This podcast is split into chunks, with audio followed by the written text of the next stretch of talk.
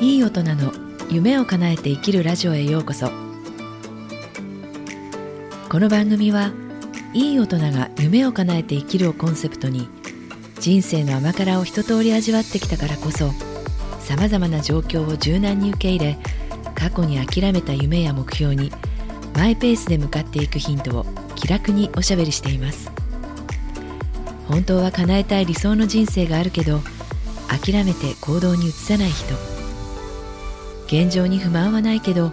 このままでは後悔しそうと思っている人。一緒に自分の本当に行きたいところに向かって踏み出しませんか？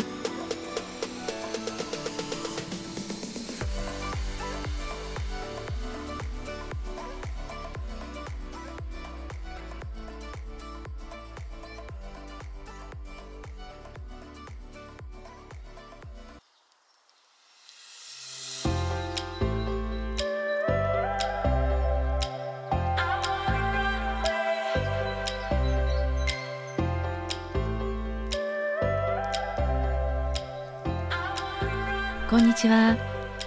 ライフコーチの直美です。今日もこの番組に来ていただいてありがとうございます。いかがお過ごしですか、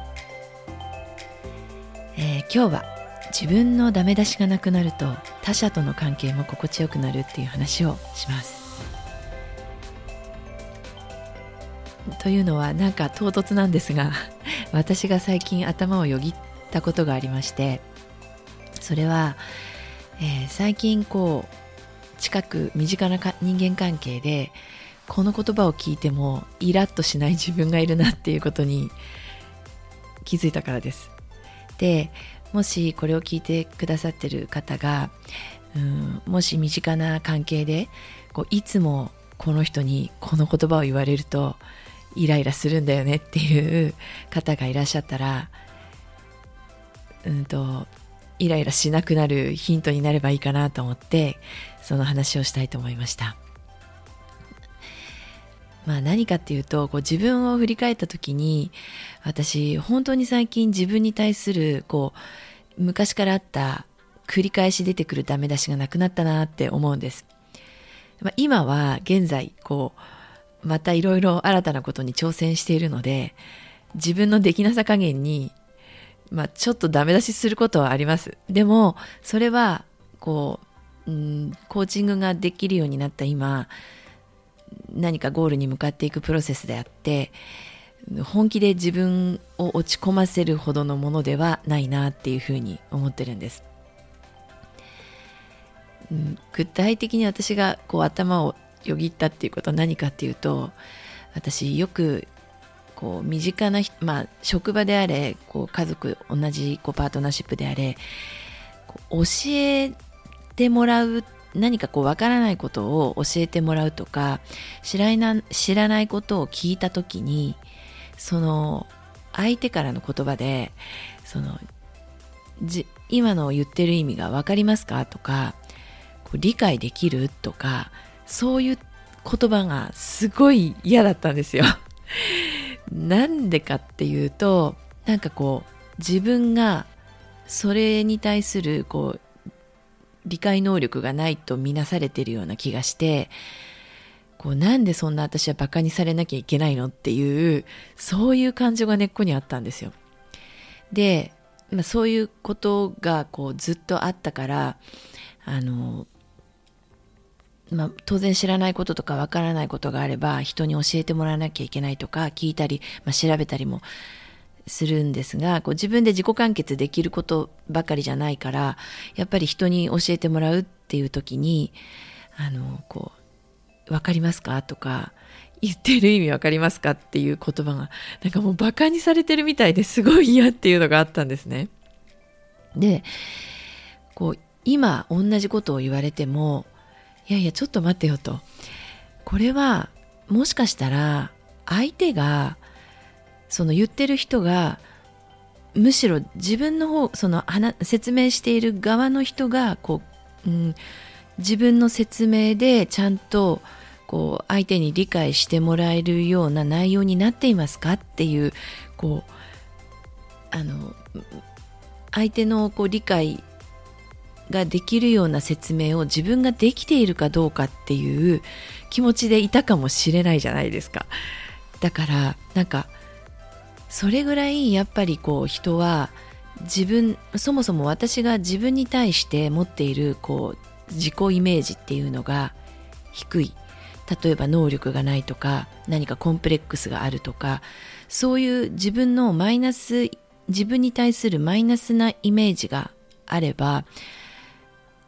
すごくそこを反応しちゃうわけですよね。うん。ありませんか？そういうこと。自分がコンプレックスに思ってることを別に相手は何の悪気もなく言ったことがすごく